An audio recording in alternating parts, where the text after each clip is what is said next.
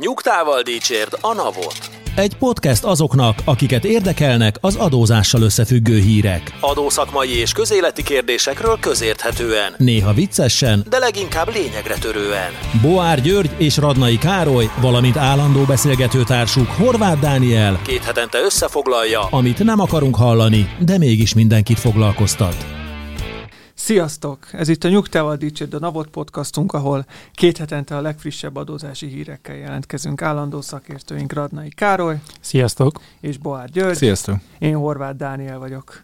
Üdvözlünk titeket, kedves hallgatók, itt a nyár végén, bár nem is tudom, lehet ezt nyár végének nevezni, így 40 fok környékén. Igyekszünk visszaállni a kéthetes rendszeres jelentkezésre. En- Ennél fogva most aztán hárman három helyről érkeztünk, úgy látom Kareszte ráadásul sérülten, úgyhogy na, komoly áldozatokat hozunk itt a felvételek elkészülése érdekében. Mert hát hírből nincs hiány, érdemes is kezdeni a műsort. Európa egyik legdrágább útdíja jön Magyarországon. Kormányzati felülvizsgálatot kérnek a fuvarozók. Az októberi és jövő januári emeléssel a magyar útdíj Európa éllovasai közé kerül, és az elszálló gázolajárral megfelel, megfejelve ez oda vezet, hogy felgyorsul a belföldön tevékenykedő magyar vállalkozások piacvesztése, a magyar közúti fuvarozók kiszorulása a hazai és a nemzetközi piacról. Ezt állapította meg a Magyar Közúti Fuvarozók Egyesülete, amely eze, ennek okán konzultációt kezdeményez a kormányzattal. De ennek valószínűleg a hírnek a, az előzménye az az, hogy ö, ugyanez a szervezet, ez a Magyar Közúti Fuvarozók Egyesülete rendelt meg egy tanulmányt még jó 15 évvel ezelőtt, akkor még a bajnai kormány Akkor nem mondhatjuk, hogy közvetlen előzménye a reg- hírnek. regnált. Nem, nem, de egy kicsit Ádám Éváttól indítok. Ami, én azt gondolom, hogy a kettő között azért van összefüggés. Én akkor szeren, abban a szerencsés helyzetben voltam, hogy annak a tanulmánynak az egyik készítője voltam, ami pontosan arról szólt, hogy az adóváltozások azok mennyiben befolyásolják a magyar fuvarozóknak a versenyképességét Európában. És akkor az az érdekes megállapítás született, Két érdekes megállapítás született. Az egyik az az, hogy a fuvarozók árbevételében nagyon jelentős az adó, tehát uh, nyilván nem direkt, hanem indirekt, tehát a költségekben akár a jövedéki adó, tehát az üzemanyagban a lévő jövedéki adó, akár a le nem vonható áfa, akár a kamionsofőrök után fizetendő közterhek, és hát uh, itt került megállapításra az is, hogy, uh, hogy az útdíj is egyfajta adó, Ez egy ilyen kicsit hibrid, mert ugye van benne egy szolgáltatás elem, hogy lehet használni az utat, de mivel viszont meg a kamionok ki vannak tiltva bizonyos utakról, úgyhogy nem, nem nagyon van választásuk, mint hogy megfizetik a, az útdíjat, nem nagyon lehet elkerülni a, a, az autópályákat, és hát itt nagyon nagy különbségek voltak az egyes országok között, és az volt a tanulmányban az egyik fő megállapítás, hogy ez egy, már erre nem számítottunk, de hogy akkor éppen Magyarország nagyon versenyképes volt, mert akkor még nem volt Magyarországon a kamionoknak útdíja, ez 2008-ban vagy 2009-ben volt. Ez követően került bevezetésre, és viszont egy nagyon komoly jövedéki adóemelést szeretett volna a kormány megvalósítani, illetve akkor még nagyon korlátozott volt a, a gázolajon a, a jövedéki adó és az áfa visszaigénylésnek a lehetősége is. Ezt ezt követően bővítették ki.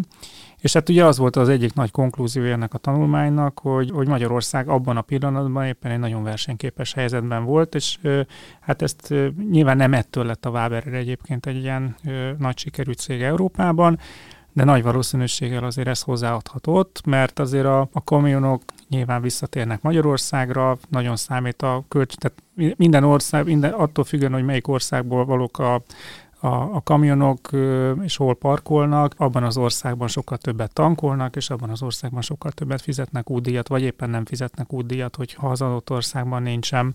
És ez nagyon komolyan befolyásolta a versenyképességüket, és hát szerintem erre a, ez a mostani sajtóközlemény, bár nem említi ezt a tanulmányt, de szerintem abból építkezik. Pont ugyan, ugyanazokat a, a kockázatokat veti fel, hogy, hogy most az utóbbi időben nagyon megnevekedett az üzemanyagok ára részben a jövedéki adó emelés miatt, illetve hogyha ennyire meg fogják emelni a, az útdíjat, akkor ezeket azok a fuvarozók, akik egyébként Európában versenyeznek, nem fogják egy az egyben tudni átterhelni a vevőikre, mert ez egy magyar sajátosság, és akkor a szlovák fuvarozó, a cseh fuvarozó vagy a lengyel fuvarozót ez kevésbé fogja befolyásolni, ami azt jelenti, hogy akkor ezek a költségek ott maradnak a fuvarozónál, és a nettó profitját fogják csökkenteni. És hát ez az, amitől nagyon félnek, hogy így akkor meglehetősen ellehetetlenülnek, illetve hát itt fenyegetnek azzal, hogy hogy azért Magyarország egy viszonylag kis ország, tehát megoldható az, hogy azért a, a tankolásoknak egy jelentős része az nem Magyarországon, hanem a környező hm. országokban valósuljon meg, szlovák határ, osztrák határ, román határ, stb. Hát az UD egyébként hogyan befolyásolja a versenyképességet? Tehát, hogy érteni vélek bizonyos összefüggéseket, de nem minden ponton látom zárni a, a rendszert, ezért kérdezem, de lehet, hogy csak le vagyok egy kicsit maradva. Tehát, hogyha ha a magyar úthasználatért kell fizetni, és van egy magyar fuvarozási piac, akkor ezt mindenki, aki Magyarországon fuvaroz, azt fizeti. Most ez mm. lehet cseh ez fuvarozó, ez így van. magyar is. Nyilván itt a...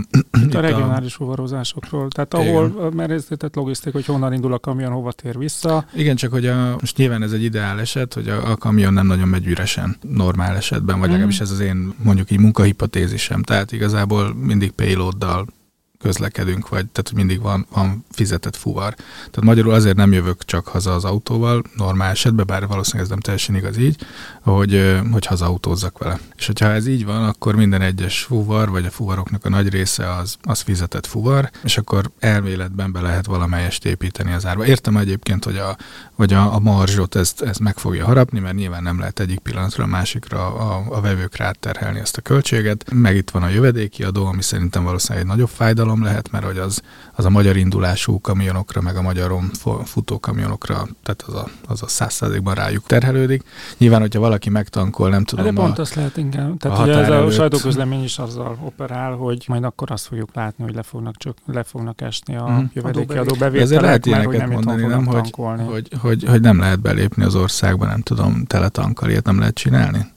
Mint ha lenne ilyen szabályozás valahol, de ezt lehet, hogy rosszul emlékszem, hogy, hogy van egy maximum, ami, amivel be lehet jönni, mert itt most megtankolom, nem tudom, most mondjatok valami helyet, ahol valószínűleg olcsóbb az üzemanyag, nem tudom, Szerbiában az 1000 literes tankot, akkor legközelebb, ja, hát legközelebb de, Hollandiába fogok, de, vagy nem tudom. De. Igen, és aztán egyébként a, hozzáteszem, hogy kellően demagóg is a, a sajtóközlemény, mert azonnal elkezd a harmadik országbeli kamionosokkal példálozni, tehát hogy kicsit abba a helyzetbe kerültünk, mint amikor a, a, a németek, Igen. meg a hollandok, meg a britek azzal arról panaszkodtak, hogy ezek a, ezek a disznó kelet-európai cégek sokkal alacsonyabb költségstruktúrával, sokkal versenyképesebbek, mint ők, mert ezért meg ezért, és aztán most ebben szépen belehelyezkedünk, hogy, Igen. hogy most mi is ezt játszunk. Nincs kétségem a felől, hogy van alapja annak, ami, vagy hát azt gondolom, hogy van alapja annak, amit, amit, a, amit ez a szervezet mond, a, az útdíj és a jövedéki adóhatását illetően, de szerintem inkább az a, az a felállás lehet, hogy az elmúlt 15 évben a kelet-európai fuvarosok rabolták le a nyugat-európai piacot, és most meg a tőlünk keletebbre lévők meg rabolják le a kelet-európai piacot. Most a rabolást ezt úgy értve, hogy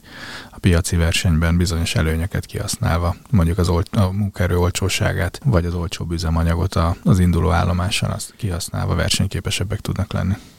Esetleg mondjuk nincsenek olyan szabályozások, hogy mennyit futhat egy ö, sofőr vagy egy kamion. Hát biztos, hogy vannak ilyen szabályozások, és ugye ezek meg szerintem Európában nagyjából harmonizáltak, hogy mondjuk egy kamionsofőr mennyit fut, bár Na mindegy, nem értek hozzá, nem tudom, csak azt satszolom, hogy azért itt hasonlóan szigorú mm. szabályok vannak, hogy, hogy ne aludjon el a sofőr, még elér Budapestből Párizsba. Ez nekem ez a sajtóközlemény azért volt érdekes, mert ez egy picit visszaköszön ahhoz a hírhez, amiről a múltkori adásban beszéltünk, hogy, hogy minden adóemelést egy hatástanulmánynak meg kellene előznie, hogy milyen uh-huh. negatív hatásokat fogunk ezzel kiváltani.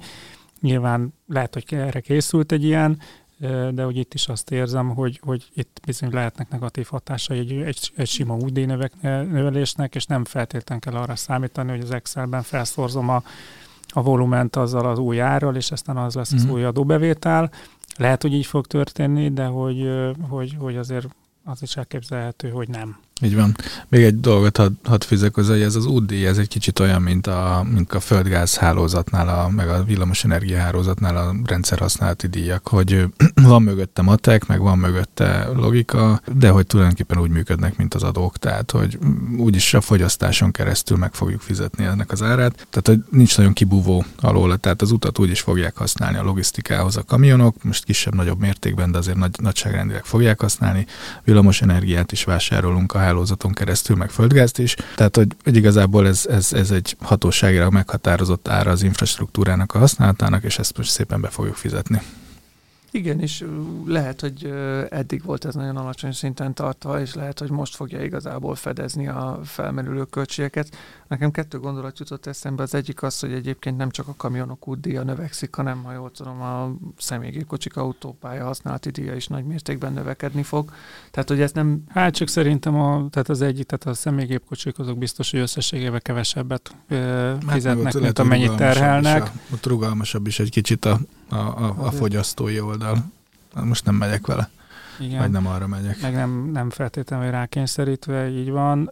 Meg a sajtóközlemény arról szól, hogy Európa éllovasai közé kerül a magyar ódíj, tehát azért az a, ez nekem ez azt mondatja, hogy legalább a környező országoknál drágább lesz, ami azért a versenyképességet nagyban befolyásolja. Mert most egyébként, hogy Portugáliában éppen mennyi az útdíj, azt kit érdekel. Nekünk az az érdekes, hogy Ausztriában, Szlovéniában, tehát a Magyarországot elkerülő szakaszokon egyébként mennyi az útdíj. A másik, ami még eszembe jutott, az pedig az, hogy a jövedéki adó emelésre arra azt gondolom lehetett számítani, mert nyilván a magyar fuvarozók is tisztában voltak vele, hogy ez a EU-s minimum szint alatt volt már régóta. Hogy ezt mennyire lehet előre ö, kalkulálni, meg a költségek szintjén kiszámolni, az egy másik kérdés. De... Hát igen, és egyébként nagyon jó, amit mondasz, mert egyébként arról meg nem szól, hogy valószínűleg egyébként meg a kedvezményezetje volt a gyengülő forint árfolyamnak, mert a bevételeik meg jellemzően euróban vannak. Igen, igen, igen, igen. Hát nyilván a jövő évi számokból kiderül, hogy milyen hatással volt ez a magyar logisztikai ágazatra, ami egyébként egy fontos gazdasági ágazat, ez, ez abszolút kétségtelen, és, és az is, hogy hátrányosan érinti őket a díjemelkedés, mert meglátjuk, hogy ezt mennyire tudják kimozogni.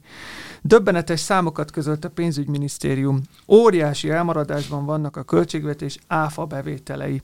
A tervekhez képest 590 milliárd forint elmaradás volt július végén az áfa bevételeknél. A központi arrendszer első hét hónapjának bevételei 21,3%-kal, a kiadások 20%-kal voltak magasabbak az előző év azonos időszakához képest. Varga Mihály pénzügyminiszter egy nyár közepi interjúban jelezte, hogy szeptemberben fogják felülvizsgálni a költségvetés számait, és amennyiben szükséges, további intézkedésekről dönthetnek szükséges, és lesznek további intézkedések. Ezt, és miért kell össze szeptemberig várni? Igen. Hát mert most nyaralnak. Hát ő erről is beszéltünk a múltkor, hogy most valószínűleg nem fog most már itt nyáron történni semmi, csak nézzük, nézzük a folyamatokat, és aztán amik valószínűleg nem fognak jól alakulni. Ezt hívják kincstári optimizmusnak, mert hogy nem aggódik az 590 milliárdos elmaradásért, Hát biztos, hogy aggódik, tehát hogy az a helyében legalábbis nagyon, nagyon, nagyon aggódnék 590 milliárd forintos elmaradásért az egyik legfontosabb adónembe, ami a költségvetés finanszírozza. Tehát hogy egészen biztos, hogy lesznek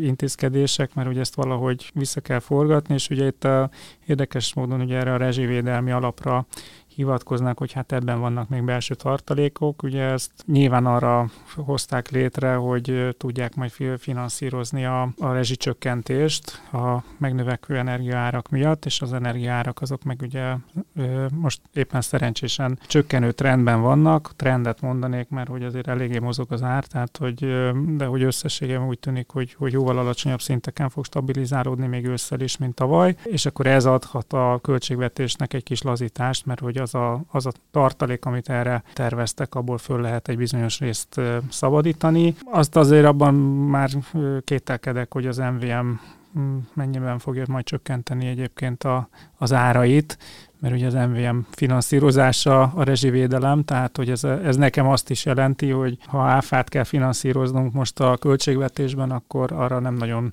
számíthatunk lakosságként, meg, meg ipari kisvállalkozói felhasználóként, hogy a, az MVM jelentősen csökkenteni fogja majd a, az árait, mert ez azt jelenti, hogy az ő veszteségeit ebből kell majd kompenzálni, hogy mi most többet fogunk fizetni. Egyébként érdekes, szerintem az, az, az összeg az 590 milliárd forint, hogyha most ezt felszorzom, vagy hát elosztom 0,27-tel, hogy konzervatívan becsüljünk, és a kedvezményes áfakulcsokat ne számoljuk, akkor ez egy ilyen 1800 milliárdos forgalom hiánya hát most mondjuk így leegyszerűsítve a kereskedelemből vagy a gazdaságból, nem? Mm. Tehát, hogy lehet, hogy nagyon egyszerű a matek, de hogy, hogy ez, egy, ez, egy, ez egy elég, elég combos számnak tűnik. Lehet egyébként az első hírünkkel is összefüggésben van, hogy a fuvarozók azért aggódnak, mert egyébként 1200, vagy bocsánat, 1800 milliárdnyi árut nem kellett leszállítani, mert nem vettek meg az emberek. Igen. Na mindegy érdekes trend, és a, a, erősnek érzem ezt a kincstári optimizmust, tehát hogy fel, ugye, hogy fogalmaz talán a miniszter úr, hogy felpöröghet az év második felében a fogyasztás, Fú, hát igen, miért? na hát ennek sincs nagyon, igen, tehát hogy most nézzük meg a idei balatoni szezont, amiről most itt ment a nagy matek vita, hogy most több a vendég, vagy kevesebb a vendég, azért a, bárkivel beszélgetve a Balatonon, most hát nyilván én nem tudtak most statisztikai mintavételt, de hogy bárkivel beszélgetve az, az jött vissza, hogy hát lehet, hogy ugyanannyian vannak, de azok nem vásárolnak semmit.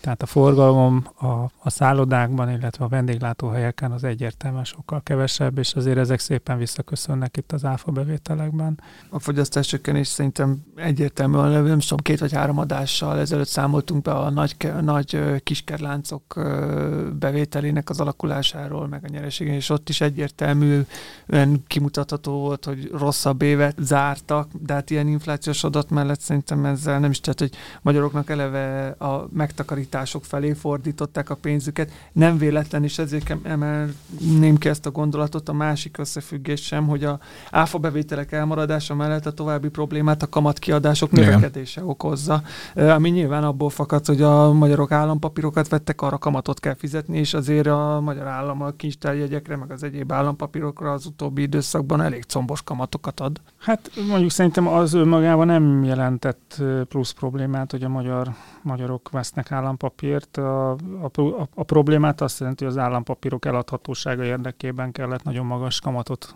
adni, most független attól, hogy kiveszi meg, ezeket el kell adni, az már csak egy más kérdés, hogy a magyar állam azt szeretne, hogy minél nagyobb arányban magyarok vegyék, két okból, mert így a, a kockázatok csökkenthetők, tehát hogyha egy forint leértékelődés van, akkor a költségvetés finanszírozásának kitettsége az alacsonyabb, mert hogy a kevésbé vagyunk ráutalva a befektetői bizalomra, másrészt meg ez a kamat akkor itthon marad.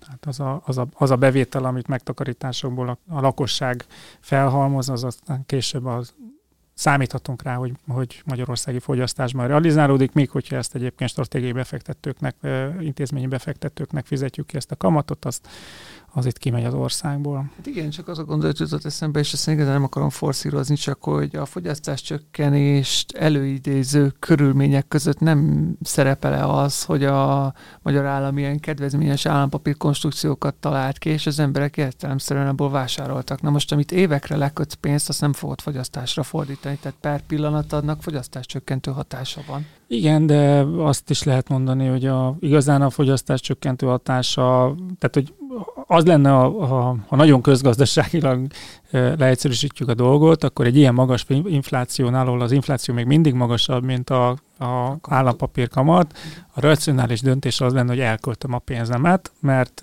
még így is a termékekben realizált vagyonom az több marad, mint hogyha állampapírba teszem. Azt nyilván azért, azért leegyszerűsítés, mert annak a terméknek az érték az lehet, hogy, hogy a fogyasztással azonnal meg is semmisül, de hogy, hogy nem feltétlenül igaz az, hogy ha magas a kamat, akkor, akkor lecsökken a fogyasztás, az akkor lenne igaz, hogyha, hogyha az infláció egyébként nem lenne magasabb, mint a kamat. Szóval én inkább arra gyanakszom, hogy, hogy inkább elfogyott az embereknek a pénze. Elérkeztünk abba a pillanatban, amikor egy jó befektetés, egy jó üvegrum. Igen, kíváncsi vagyok, hogy szeptemberben mi lesz. Tehát, hogy mihez lehet még hozzányúlni. Tehát külön adózni. Külön adózni. Tehát micsoda munka folyhat most a PM-be, hogy megtalálják az extra profitot, meg a gazdaságfejlesztési minisztérium. Hova tűnt? Hova hol, tűnt? Van, hol, van, Hol van? hol van az extra Hol lehet profit? még extra profitot találni? Na mindegy, ezt majd össze kibeszéljük, mert ha, ha lesznek újabb extra profitadók, bár azért az olyan nagyon nem lepődnék meg, ha lennének. Itt nagy tűzijáték lesz. Igen, én is erre számítok. Minden esetre ez nem, ez a nagy tűzijáték nem csak uh, hazánkon belül zajlik, hanem bizony éles pengeváltások történnek Európai Uniós szinten is. Tudnilik jön a karbonvám.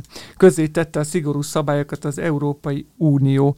Az Európai Bizottság nemrégiben elfogadta a karbonvámhoz kapcsolódó szabályokat, és annak végrehajtási rendeletét is, amely már részletesen szabályozza a jelentéstételi kötelezettséget, annak a módját és az időbeli eloszlását. Fontos tudni a karbonvámról, hogy a bevezetésétől az első időszakban 2026-ig csak egy jelentéstételi kötelezettséget akar, az igazi fizetési kötelezettség ezt követően keletkezik majd.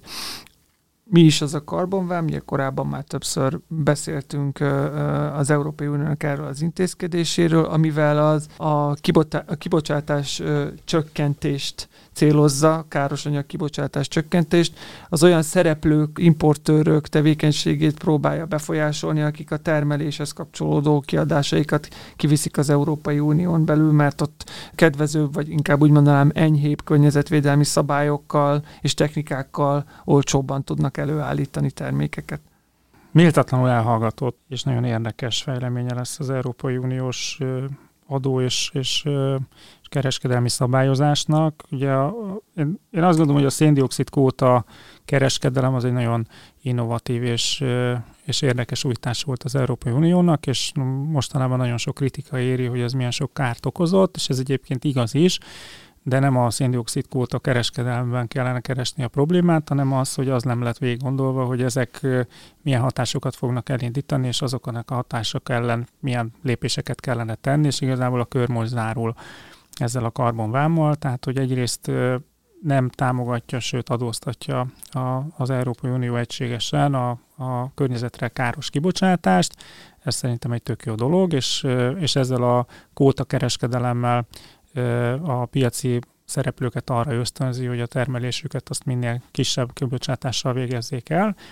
Igen, de ugye ez elindította azt a, hát nem azt mondom, hogy nem várt, mert valószínű, hogy várt, hanem hogy, hogy nem átgondolt folyamatot, hogy a kereskedők a károsanyag kibocsátással járó termelésüket azt kiszervezték az Európai Unión kívülre, és aztán termékek formájában visszaimportálták, és hát erre jön most be a karbonvám, hogy fel kell mérni a, az import termékeknek a károsanyag kibocsátási nem tudom, indexét vagy, vagy mértékét, és ez szerint kell fizetni majd utána adót. És, és ez a mechanizmus, ez most egy ilyen ilyen pilotként kerül bevezetésre, még nem kell adót fizetni, hanem jelentéstételi kötelezettség van, hogy az Európai Unió fel tudja mérni, hogy milyen komponensekből áll össze az Európai Unió importja, ennek milyen károsanyag kibocsátási mértéke van, és akkor ezt szerint akarják majd az, a, az adókat megállapítani, és igazából az adó most ö, inkább csak büntetést jelent, tehát aki nem adja el ezt a jelentését, annak kell majd büntetéseket fizetni, az viszont elég combos lesz, ezzel is ösztönözve mindenkit arra, hogy ezeket a jelentéseket indítsák el. Igen, bennem több kérdés is megfogalmazódik ezzel a karbonvámmal kapcsolatban. Magát a célt azt abszolút, abszolút üdvözlendőnek tartom, csak kérdés is az, hogy ez a karbonvám a megfelelő eszköz ennek az elérésére. Mi itt már az adás előtt is beszélgettünk róla, azért is hozom be ezt a gondolatot, hogy egyébként itt lehet, hogy olyan ágazatokról van szó, ahol ez egy piaci szükségszerűség, hogy harmadik országban zajlik a termelés, legalábbis részben piaci szükségszerűség, mert mondjuk az EU-n belül nincs kapacitás. Ki lehet ezt ennyi idő alatt építeni? Nem kell kiépíteni. Tehát ez szerintem ennek nem célja, hogy kiépítsd az Európai Uniós kapacitást. Szerintem minden mehet ugyanúgy tovább, mint eddig, csak éppen sokkal drágább. Jó, és akkor ehhez kapcsolódik a következő gondolatom, mert én is így látom, de ha minden sokkal drágább, akkor azt gondolom azt a célt szolgálja, hogy aztán meg környezetvédelembe forgassuk vissza. De az EU-n belül fogjuk ezt megtenni, vagy a harmadik országokban, és hogy tudjuk ott? Hát nyilván ez, ez azt, szerintem azt a problémát feszegeted, ami bennem is megfogalmazódik. Tehát, hogyha én, én úgy gondolom, hogy én zöld szeretnék lenni, mármint európaiként, de ez egy globális probléma, és a többiek nem zöldek, akkor, akkor, akkor mi azt van. Így van. Majd ezt kisípoljuk. Tehát, hogy attól még, még a, nem tudom, a, a, a kínai, vagy indiai, vagy akármilyen gyárak ugyanúgy ki fogják bocsátani azt a mennyiségű széndiokszidot, meg egyéb gázt, amit gondolunk. Nyilván itt az a, az, az érdekes, hogy, hogy a, a nagy fogyasztói piac az reagál arra, hogy nem hajlandó befogadni olyan terméket, vagy drágában hajlandó befogadni olyan terméket, ami nem az ő elvárásai szerint készül el. Tehát ez körülbelül e, én, az én olvasatomban ez ezt jelenti. Nem? Tehát, Igen, hogy... a termelési technológiák, meg az erről való tájékoztatás az egy, az egy nagyon fontos dolog. Nem tudom, hogy fogyasztói döntéseket milyen mértékben tud befolyásolni. De szerintem pont ez az érdekesség ennek a dolognak, hogy nem kell a fogyasztóra bízni ezt a fajta döntést. Ez a, ez a greenwashingnak a, az egyik alapja, hogy te majd el, te, a te fogyasztásod, te egyedül majd, te felelős vagy ezért a dologért. Pont, hogy, hogy rendszerbe kell gondolkodni, szerintem azért jó ez a dolog, anélkül, hogy a, a hatásmechanizmusát még most előre látnám, de a koncepcióban azért tetszik nekem ez a dolog, mert nem rám van bízva. Tehát, hogy én gyűjthetem a szívószálat külön, meg a PET palackot, nem ér semmit infrastruktúra nélkül, meg rendszer szintű dolog nélkül. Nem azt akarom mondani, hogy én, nekem nincs felelősségem ebben a dologban, de hogy, hogy nem hiszem, hogy nekem van a legnagyobb széndiokszid lábnyomom a világon.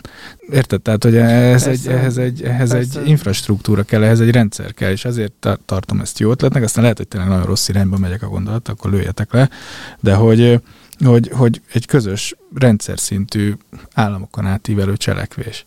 Nem biztos, hogy ez a legjobb formája, biztos majd egy csomót fognak erről vitatkozni, meg ugye hát most van azért még három évünk arra, hogy ezt eldöntsük, hogy ennek mégis milyen lesz az igazi hatása, meg formája, de hogy, hogy legalább nem arról van szó, hogy én vagyok a bűnös a, a, a fókáknak a haláláért, mert vettem egy PET. Szerintem tök igazad van, Gyuri, és én abszolút csatlakozom hozzá, hogy, hogy szerintem is ez alapvetően egy, egy, egy jó folyamat, ami most történik ezzel a karbonvámmal.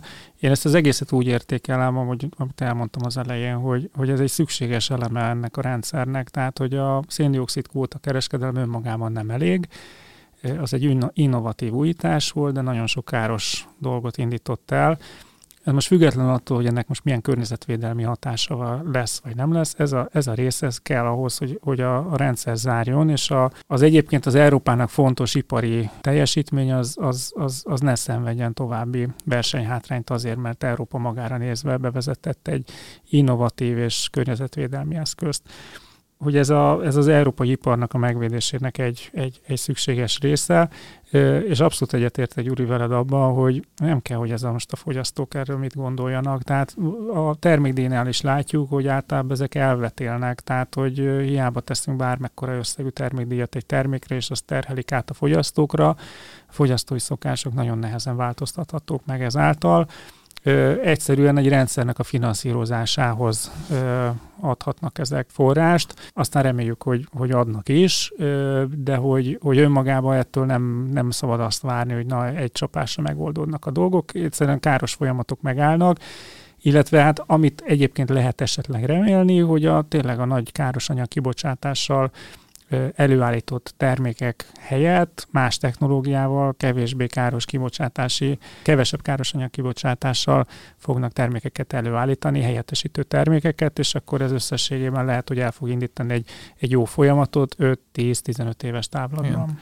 Nyilván majd a következő hír, részhírünk az pont a, ennek az igazságosságáról fog részben értekezni, mert hogy most nyilván a, mi most ben vagyunk a, a, ebben a rendszerben, és közösen megfinanszírozzuk ennek a, ennek a, a hát mondjuk a külső nyomásgyakorlásnak a, a, az anyagi vonzatait, tehát hogy hogy mi, mint európai fogyasztók majd kicsit többet fogunk, vagy hát lehet, hogy még akár többel is többet fogunk fizetni bizonyos termékekért, ez egy közös, közös commitment, vagy közös vállalás, és közösen finanszírozunk, csak aztán jönnek azok a problémák, hogy igazságos ez, a, ez az egész történet. Hát illetve, hogy erről hogyan kell dönteni, és pont uh, ide kapcsolódik a, a... Hát köszönöm a felvezetést, mert ez így Kezdek teljes, teljesen, teljesen jó volt. Tehát, igen, Vigyázz, igen, igen, pont, Remeg a széked. Pont ide kapcsolódik a következő hír, hogy ugye Lengyelország például vitatja azt, hogy ez egy környezetvédelmi intézkedés lenne. Ők azt mondják, ez egy adópolitikai intézkedés, azokat pedig egyhangulag kell elfogadni, azokról egyhangulag kell dönteni. Ezt már ugye a globális minimumadónál is láttuk, hogy Magyarország meddig blokkolta a, az EU-s irányelvnek a bevezetését. Nem biztos, hogy alaptalan ez a kijelentés.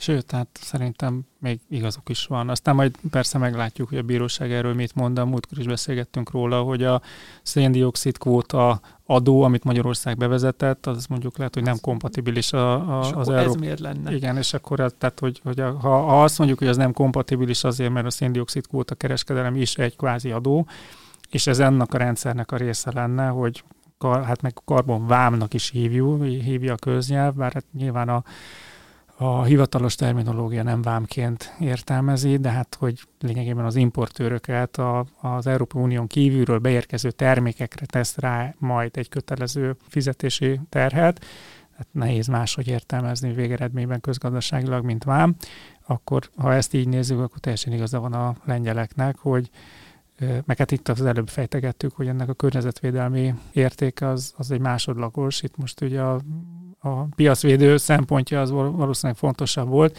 Tehát, hogy teljesen igaza van a lengyeleknek, hogy ebből a szempontból támadják, és akkor ők miért támadják? Azért, mert, és akkor ez megint egy nagyon érdekes kérdés, ugye a jövedéki adónál beszélgettünk arról, hogy mondjuk például a cigaretta csempészet, az mondjuk Franciaországot nem érinti, Magyarországot meg baromira, és hogy, hogy nem feltétlenül jó az, hogy a, a jövedéki adó kulcsoknak a minimumát azt központilag határozzák meg, mert egy, egy magyar-ukrán reláció határban az sokkal többet árt, mint mondjuk egy francia-spanyol határnál, ahol egyébként meg nincsen cigarettacsempészet.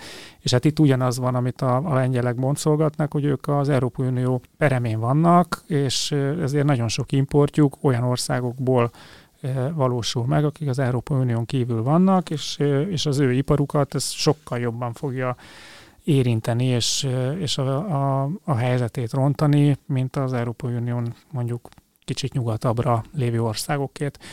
Úgyhogy abszolút ez, ez amellett, hogy biztos, hogy van egy jó adag más politikai szándék is, hogy egy kicsit a, oda tegyük a küllő közé a, küllő közé a seprűnyelet, de hogy, hogy ez például ez tök igaz, hogy földrajzi adottságok szerint az Európai Unió országait máshogy érinthetik a, a különböző központi, központilag eldöntött szabályok. Hát meg ez, szerintem erről beszéltünk is, ugye, hogy, hogy egy kelet-európai fogyasztónak, a, meg a kelet-európai gazdaságoknak a, a környezetkárosító hatása az, az összemérhető vagy hogyan mérhető össze egy nyugat-európai fejlettebb gazdaság környezetkárosító hatásával. Tehát, hogy valószínűleg ők náluk nagyobb a fogyasztás, mint nálunk, tehát, de ezt a, ezt a terhet meg közösen kell elviselnünk. Tehát, hogy igen, ezért nehéz ez az egész történet, tehát ugye nem csak földrajzi különbségekről van szó, hanem uh-huh. anyagi forrásbeli, meg gazdasági erőbeli különbségekről is. Hogyha ez most a, a, azt a logikát követjük, amit a lengyelek mondanak, ugye, hogy a, a lengyel, nem tudom, fémfeldolgozókat fogja vagy acélimportőröket fogja sújtani ez a dolog, akik egyébként Nyugat-Európába értékesítenek, akkor ők kerülnek nehéz helyzetbe ezen keresztül. Hát igen, mondjuk a, valószínű az van, hogy a, a lengyeleknek most van egy versenyelőnyük, mert Igen. hogy olcsóbban tudnak gyártani, és ezt a versenyelőnyüket fogják ezzel elveszteni, mert hogy, hogy lényegében ugyanaz a, a, a földrajzi előnyüket ki, eddig kihasználták, és akkor mostantól kevésbé fogják tudni kihasználni. Ugye a lengyelek nem is arra bazíroznak, hogy ők igazából azt az egész dolgot úgy szeretnék megblokkolni, hogy, hogy azt mondják, hogy ez egy adójellegű intézkedés, meg, megtámadták a bíróságon, hogy ez a egyhangú döntés kell, és ez kellett volna a Lengyelország jóváhagyása, és ha szeretne az Európai Unió Lengyelország jóváhagyását, akkor Lengyelország is szeretne majd valamit, ugye milyen ismerős. Azt már ismerjük. úgyhogy, úgyhogy valószínűleg ez van a háttérben. Hát igen, csak ugye felsorolják, hogy ők azért importálnak cementet, műtrágyat, acélt és alumíniumot, valamint villamos energiát. Tehát ezek pont azok, amik, amik ennek, a, ennek a rendszernek a... De persze, hát az Igen, de ez valószínűleg Magyarországra is igaz. igen, tehát, hogy igen, Magyarország igen. mondjuk a cementet, ugye most pont múltkor arról beszélgettünk, hogy azt ugye így gyártjuk, és aztán utána most ezek az új adott intézkedések, ezek igen, hogy arról ö, szólhatnak, hogy már kevésbé fogjuk így gyártani. Hát villamos energiát mi is importálunk igen nagy hm, mennyiségben. Na mindegy, tehát hogy ezek a komponensek, amik itt a lengyelek leírtak, ettől azok nem lettek különlegesek. Igen. Hozzáteszem, nem csak ők aggódnak, nem csak a lengyelek, mondjuk nem tagállami szinten, de ipari szinten Németországból is ilyen hírek érkeznek. Az autóipar és a vegyipar egyaránt az aggodalmát fejezte ki az új karbonvám bevezetésével kapcsolatban. Ők a leginkább a bürokratikus ö, részét tartják problematikusnak, hogy ennyi idő alatt egyáltalán fel lehet erre készülni, illetve hogy mennyire lesz bonyolult az a mechanizmus, ami alapján kiszámítjuk magának a karbonvámnak az összegét. Na, ez, engem ez a része a hírnek nagyon meglepett, mert én meg pont azt gondoltam, hogy ez a német vegyiparnak, meg az autóiparnak a versenyképességének fog tudni használni, ugyanis, hogy, hogy tényleg az, egy, az két olyan ágazat, ami nagy, nagy részt Európában maradt. Nyilván, hogy van az alumínium import, meg az acél import, de hogy mondjuk a Kínával szembeni versenyképességüket ez pont tudja védeni, hogy mondjuk a kínai import, a, amikor egy egész autót importálnak, arra ugyanolyan semlegesítő hatással lesz, és hogy nem lesz olyan olcsó a kínai autó, vagy nem lesz annyival olcsóbb a kínai autó, mint, a, mint az európai. Tehát engem ezért lepett meg ez a dolog, hogy, hogy ennyire kirohantak a német autóipari, meg vegyipari cégek ez ellen a, az intézkedés ellen, de hát nyilván ők jobban belelátnak ennek a részleteibe. A bürokratikus részét, hát Hát ez, azt, azt aláírom, hogy ez valószínűleg biztos, hogy nem lesz Hát egyszerű. itt jön most a magyar leányvállalatok vezetőségének a felemelkedése, ők hozzá vannak szokva, hogy egy hónap alatt kell implementálni valamilyen informatikai rendszert egy reportinghoz.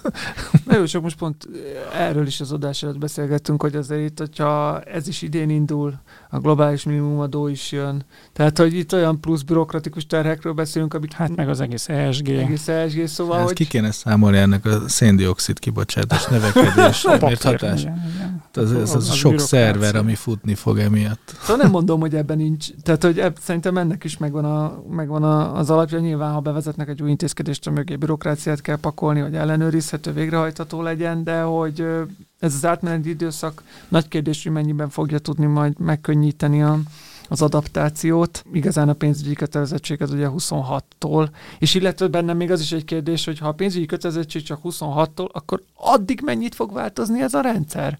Hát ezért jó ez, mert hogy még, még van idő változtatni. Tehát, hogy nem élesben megy, már itt, hogy élesben megy, csak nem annyira. Szerintem ez nem, nem rossz. Tök hosszúnak tűnik ez az idő nekem. Mhm. Tehát három év, tehát Meg hát ez is tök normális, hogy vannak nem érdekeltek benne, és akkor ők ezt felszólalnak, és nyilván olyan hangosan szólalnak fel, amennyire csak tudnak. Egy normális világban ez a, ez a dolgok rendje. Ez hozzászokva.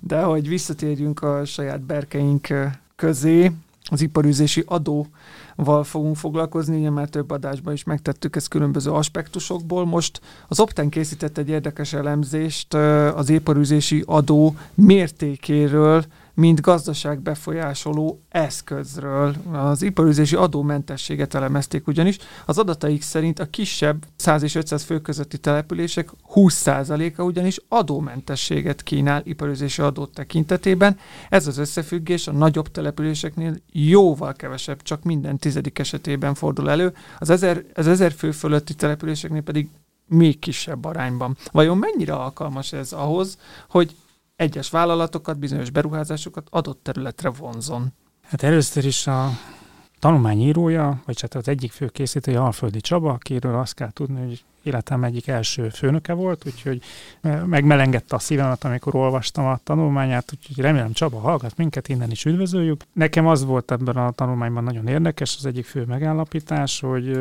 nagyon sok városban van ipari, vagy településen van iparűzési adó, számos olyan helyen, ahol szerintem ennek semmi értelme, tehát hogy fenntartanak egy olyan adónemet, amit szerintem követni, adminisztrálni többe kerül, mint amennyi ebből az egész dologból jön. Nagy valószínűséggel nem követik le a, a helyi adóhatóságok, az önkormányzati jegyzők, hogy ki vallja be, meg ki nem vallja be, hanem arra hagyatkoznak, hogy aki bevallja, az, az fizesse is be, de hogy, hogy valószínűleg nem túl hatékony ez a rendszer a legtöbb helyen. E- Erről is sokat beszélgettünk, hogy ez egy nagyon nagyon faramuci helyzet, hogy van 3200 adóhatóságunk, és ők ő nekik kellene behajtani, meg fenntartani a, a települési adórendszereket, miközben egyébként a, a keretszabályokat nagyjából központilag határozzák meg. Valószínűleg a, a NAV-nak a képessége sokkal jobb lenne a, ezeknek az adóknak a behajtásához. Úgyhogy ebből a szempontból engem nagyon meglepett, hogy ilyen sok önkormányzatnál van iparüzési adó. A, a többi rész az már kevésbé lepett meg, hogy, hogy egyébként a kedvezményeket azokat kifejezetten azok a települések adják, ahol, ahol az ebből az adóból származó bevételek nem számottevőek, ahol számottevőek ott meg nem nagyon adnak, mert hogy az a költségvetési bevételeiknek az egyik kardinális része, és, és ha ebből adnának, akkor, akkor finanszírozhatatlanná válna a településük. És persze vannak kivételek, Magyaródon, ahol van egy nagy filmstúdió, ott, adnak egy bizonyos kedvezményt, Kecskeméten a, a Mercedes gyár miatt van egy kis kedvezmény, bár most már kevesebb, mint amikor épült a Mercedes gyár, de azért ezek inkább a kivételek, amik erősítik a szabályt. Van a tanulmányban, vagy hát a cikkben egy térkép is arról, hogy melyik megyében hány iparüzési adó mentes település van. És először azon gondolkodtam, hogy ez biztos valamilyen, hogy mondjam, gazdaságpolitikai döntésnek az eredménye lehet, de aztán inkább arra jutottam, hogy ez inkább település szerkezeti kérdés lehet. Mm. Ugyanis a, a Borsada Boys Zemplén, most ez a neve még? Borsada Boys Zemplén? Vármegye. Vármegye Oké, okay, csak azon. Szabolcs, már Baranya és Zala megye az, ahol a, ahol a legtöbb van, de egyébként a, a Dunántúl egy ö, megyé, vármegyék, vármegyék körében, vagy vármegyékben népszerűbb a nullás ö, megoldás, de hát a település szerkezet is olyan, hogy sokkal kisebb falvak vannak a Dimbes-Dombos környéken, mint a, az Alföldön, és az Alföldön meg kevesebb nullás ö, település van. És a, a, én, ez, én azt gondolom, hogy ebben mögött nincsen feltétlenül gazdaságpolitikai döntés, ez inkább település szerkezeti döntés, vagy hát lehet, hogy a kettő összefügg, hogy pici település, kis biznisz, nulla hipa. Hát igen, csak ugye megnézed, 3200 település van, és most itt gyors felszámolásra azt látom, hogy a max 300 településben van alacsonyabb, mint az, még nem biztos, hogy mentesség, csak alacsonyabb, mint 2%-os iparüzési adó. Csongrád megyében nincs ilyen település, tehát hogy pedig hát azért Csongrád megye nem, nem arról szól, hogy, hogy az ipari teljesítmény olyan magas lenne, tehát ez nekem nagyon fura, hogy miért alakult ki, hogy Csongrád megyében nincs ilyen település, Borsodavó, Zemplén megyében meg 51, ott van a legtöbb, vagy nem is, ja, bocsánat, Baranyában van 65, ott van a legtöbb. Mitől függ az, hogy, hogy, hogy a települések inkább adnak, vagy nem adnak kedvezményt? Az nyilvánvaló, hogy a Pest megyében az a kilenc település, azok, azok kaszálhatják ezen tényleg a legtöbbet, tehát hogy ott, ott lehetnek olyan alternatív előnyök, hogy mit tudom én, Csomád, meg Újlengyel, két kiemelt offshore település hm. Pest megyében, ahol, ahol tényleg nagyon sok cég megtelepszik, és akkor ott ö, ipari parkok, meg nem tudom, olyan, olyan munkahelyteremtő infrastruktúrák is kialakulhatnak, ami egyébként más szempontból lehet, hogy hoz annyit a konyhára, mint az iparűzési adó, de hogy, hogy azért összességében hát ennek a játéknak kevés jelentősége van, és ugye pont a, a tanulmány is arra jutott, hogy, hogy összességében a, ezekben a településeken, ahol kevesebb az iparűzési adó, a, a teljes árbevétel 2%-a realizálódik, tehát hogy ez nem nem szoroz. Igen, én egyébként tehát van azért itt egy ilyen, ilyen mondat ebben a tanulmányban, bár lehet, hogy rossz részét idézem, hogy az adómentesség alkalmazása jelentősen befolyásolja a vállalkozások telepelési preferenciáit.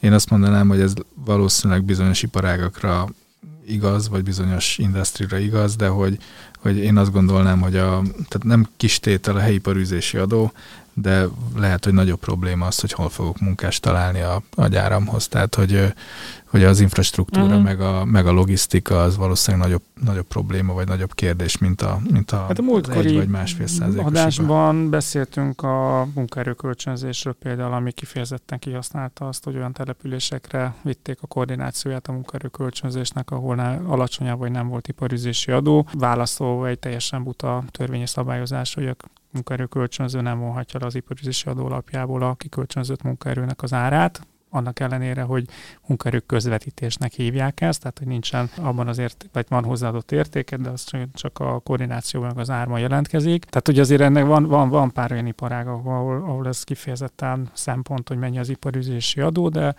de hogy nagy általánosságban meg kevésbé igaz. Minden esetre nagyon ö, érdekes volt a, a felmérés. Itt az utolsó gondolattal mm, foglalkoztam még kicsit, hogy a konklúzió is az, hogy a regionális különbségek nem csupán az adópolitikán múlnak, hanem számos más tényezőn is, beleértve a helyi gazdasági szerkezetet és a vállalkozások számát és méretét. És akkor itt lehet valahol az az összefüggés, amit te is mondtál, Gyuri, meg, meg te is Karesz, hogy nem csak az iparüzési adón múlik, tehát most lehet, hogy Csongrád megye, most ez egy nagyon egyszerű, én nem ismerem teljesen a magyar ö, út szerkezetet, de lehet, hogy egész egyszerűen ott a logisztika nem olyan, nem olyan egyszerű, hogy mondjuk egy, egy, nagyobb, egy nagyobb cég mondjuk ott feltétlenül ö, megtelepedjen, vagy, ö, vagy nem olyan könnyű embereket találni, ugye manapság már ez is probléma.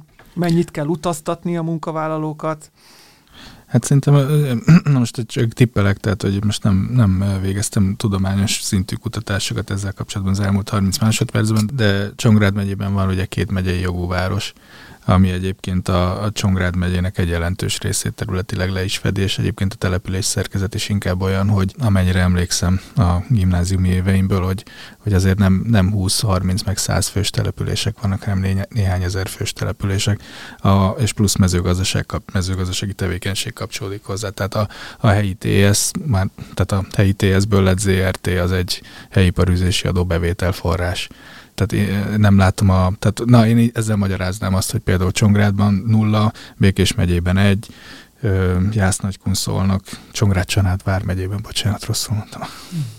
Békés vármegyében. egy, Minden a, csanádi nevében, többi, ezt igen, kérem magamnak. Igen. Szóval, hogy, a, hogy az alföldi, vagy a délalföldi régióban alacsony a nullás településeknek, a, a, tehát nullás hipás településeknek a száma, én, én ebből vezetném le. Van egy kettő nagyobb mezőgazdasági ZRT, akinek van egy, kettő, három, négy milliárd forintos árbevétel, vagy akár 20 is, nem 20 fős települések vannak, hanem néhány ezer fősek, és akkor ott, ott, ott már tud volumen lenni a helyi parüzési adóbevétel. És még egy gondolat jutott eszembe ezzel kapcsolatban, aztán majd elmondjátok róla a véleményeteket, hogyha létezik egy olyan adó, aminél fennáll az a helyzet, hogy a leves megeszi a húst, mert egész egyszerűen annyira bonyolult adminisztrálni, meg lekövetni, hogy mondjuk egy 20 fős falunak nincsen kapacitása arra, hogy helyi adóhatóságként ezt megfelelően lássa, akkor, akkor lehet, hogy ez itt a probléma. Tehát hát nem, nem biztos, hogy megeszi, tehát, hogy megeszi, tehát akkor ennél meg a, a leves a hús, nagyon tetszik ez, a, ahogy, ahogy megfogalmaztad, ha megpróbálna utána menni és behajtani. Valószínűleg semmilyen kapacitásuk nincs ezzel foglalkozni, és egy ilyen becsületkassa módján megy a dolog, hogy bevallja, befizeti, odaallokálja, akkor és utána nyilván tartjuk a folyószámlán, hogy a bevallás alapján akkor befizette, vagy akkor túlfizetése van, vagy nincs. Inkább, inkább az, hogy nem hatékony, tehát ez a vállalkozásoknak jelent egy ilyen plusz terhet, hogy most, most a, a icipici településre is kell allokálni ennek iparüzési adót, miközben igen. Emlékszem, amikor a, a telekommunikációs szektorra bevezették a speciális helyi iparűzési adóalapallokációt, ugye az előfizető uh-huh. címéhez kötött HIPA allokációt, akkor az egyik iparági szereplővel beszélgettünk arról, hogy ez milyen adminisztrációs terhet jelent, és mondta, hogy hát, hogy, hogy persze nagyon bonyolult ez az egész, de hogy, hogy ami a legjobban fáj neki az, hogy hívja az önkormányzatot, hogy hova utalja el a HIPA, hát, mert hogy nincs honlapja, ahol közé van téve, nem Igen. jön tájékoztatás tőlük, hogy hova kellene utalni, ő pedig jog, jogkövető szeret lenni, és egyszerűen nem ér el senki, aki meg tudná mondani, hogy hova utalja el a pénzt, és erre óráim mennek el, hogy végighívogassa. Hát vagy, vagy hogy az adófolyó számlájának mi az egyenlege, mert hogyha egyébként negatív az egyenlege, akkor köztartozása lehet, és hogyha köztartozása van, akkor meg annak csomó retorziós következménye lehet. Tehát, hogy igazából ennek a, a költségét a vállalkozások fizetik meg, hogy, hogy ilyen bonyolult vagy, vagy ilyen töredezett a, az iparüzési adórendszer, és nem, a, nem az önkormányzatok. Hát igen, más kérdés, hogy szerintem nem is elvárható egy, egy kis települési önkormányzattól, hogy ténylegesen adóhatóságként olyan színvonalon működjön, mint mondjuk egy nem. Hát jó, ha van egy edzője. Tehát, Na jó, de ez egy nagyon érdekes kérdés, mert hogyha van egy önkormányzat, aki, aki egyébként jogalkothat, mármint, hogy nem, na szóval értitek, tehát, hogy a, az önkormány, igen, tehát, hogy, hogy akkor ott is elvárod a szakértelmet, hogy, hogy legyen szakértelme a jogalkotás mögött, akkor a végrehajtáshoz is el. Tudom, hogy irreális elvárni, csak hogy ez egy, ez egy nagyon érdekes felállás, hogy, hogy van egy jogalkotási ereje a, egyrészt, másrészt, tehát, és így adóztatási ereje is egy, egy önkormányzatnak, de hogy mondjuk, mondjuk beszedésre már nincsen se képesített embere, se, se kapacitása, semmije. Az, na mindegy, szóval ez egy nagyon furcsa anomália szerintem.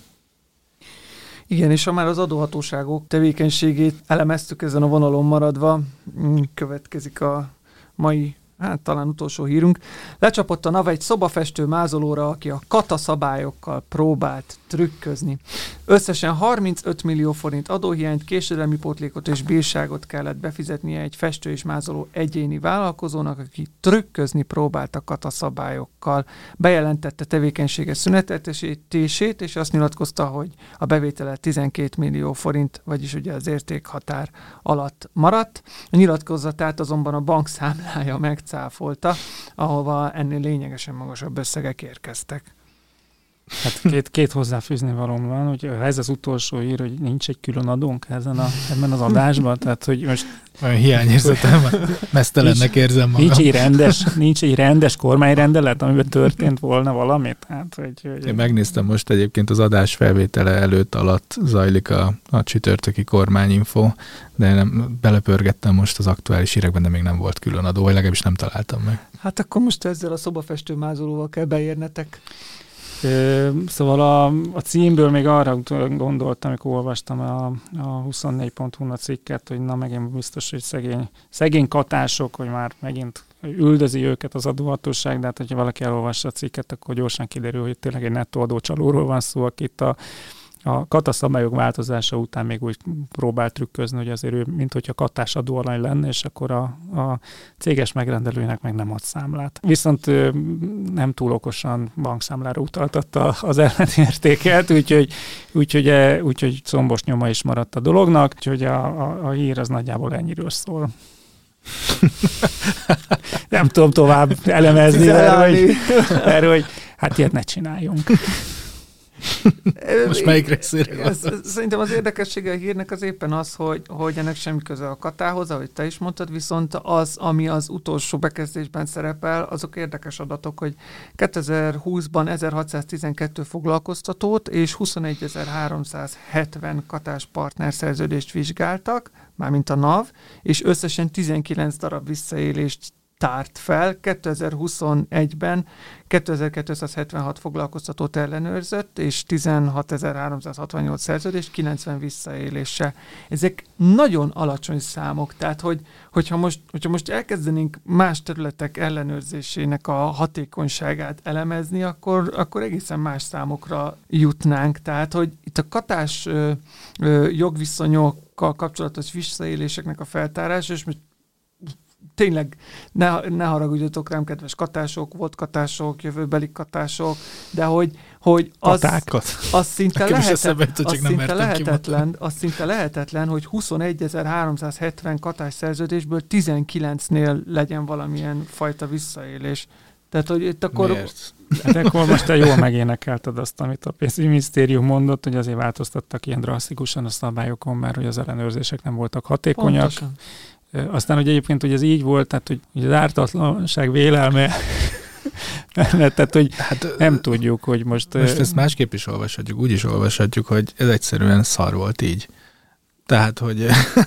tehát, hogy Ellenőrzési szinten Hát van egy jogszabály, amit, amit, amit, aminek ha megfelelsz, már pedig ezek szerint a 21.370 katás partnerből mindössze 19 nem felelt meg ennek, csak ez nem tetszik az államnak, hát akkor pff, akkor rossz a szabály. És akkor itt most hadd hozzam fel a saját tapasztalatomat, ko- saját korábbi tapasztalataimat, tehát, hogy ez borzasztóan nehéz volt.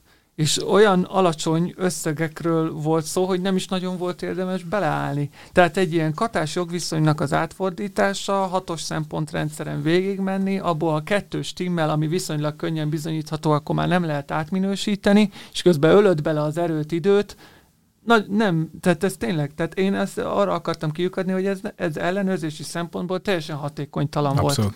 Teljesen hatékonytalan, és az, hogyha ez indukál egy átalakítást, én azt el tudom képzelni. Nem mondom, hogy ez volt az oka, annak, hogy átalakították a katát, vagy hogy, vagy hogy ez, ez generálta, de hogy amúgy tényleg az volt. Tehát ellenőrzési szempontból teljesen hatékonytalan. De hát biztos ez volt az oka, Hát meg persze. a pénzügyminisztérium adta, még amikor előzetes egyeztetések voltak a katának a reformjáról, aztán ugye ahol nagyon sok minden elhangzott, csak pont az nem, ami végül történt. Ott azért mi láthattunk csomó olyan statisztikát, amiben bemutatta a pénzügyminisztérium, hogy meddig tartott, meddig volt jó a folyamat, és onnantól vált károssá folyamat, és kezelhetetlenné, hogy, hogy egyre csökkent a munkavállalók száma, és egyre növekedett a katások száma. Igen, úgyhogy ez a része volt számomra érdekes a, a hírnek. A mai adásban egy külön adó se fér. Viszont visszatértünk a katához. Hát ez, ez De a katához legalább tavaly, tavaly ilyenkor úgyis hot topic volt. Leg, legalább, legalább nosztalgiáztunk egy Igen. kicsit. Én még annyit szeretnék, mert úgy felkonferáltat, hogy sérüléssel érkeztem, tehát egy csak egy jó tanács minden hallgatónak, hogy sosem fo- sose fogjon meg lódarasat konyha ruhával, csúnya vége lesz, úgyhogy a sérülésem az ebből, ebből adódik. Igen, és természetesen jobbulást De már jobban vagyok. Hát igen, itt vagyok, igen, túl igen. fogom élni. Ne reménykedjetek, kedves hallgató, két hét múlva is itt leszek. Nem, nem cserélünk tímet. nem, nem, maximum, ha a Gyuri még ügyesebb lesz az átkötésbe, akkor nekem lesznek itt problémáim. Na, viccet félretéve, köszönjük a figyelmeteket, kedves hallgatók, tartsatok velünk legközelebb is, addig is vigyázzatok magatokra és a lódarazsakra. Sziasztok! Sziasztok! Sziasztok! A Nyugtával Dícsért a Napot podcast adását hallottad. Az elhangzott kijelentések és vélemények a műsorvezetők és vendégeik magánvéleményét tükrözik. A műsornak nem célja az adótanácsadás, és nem is minősül annak.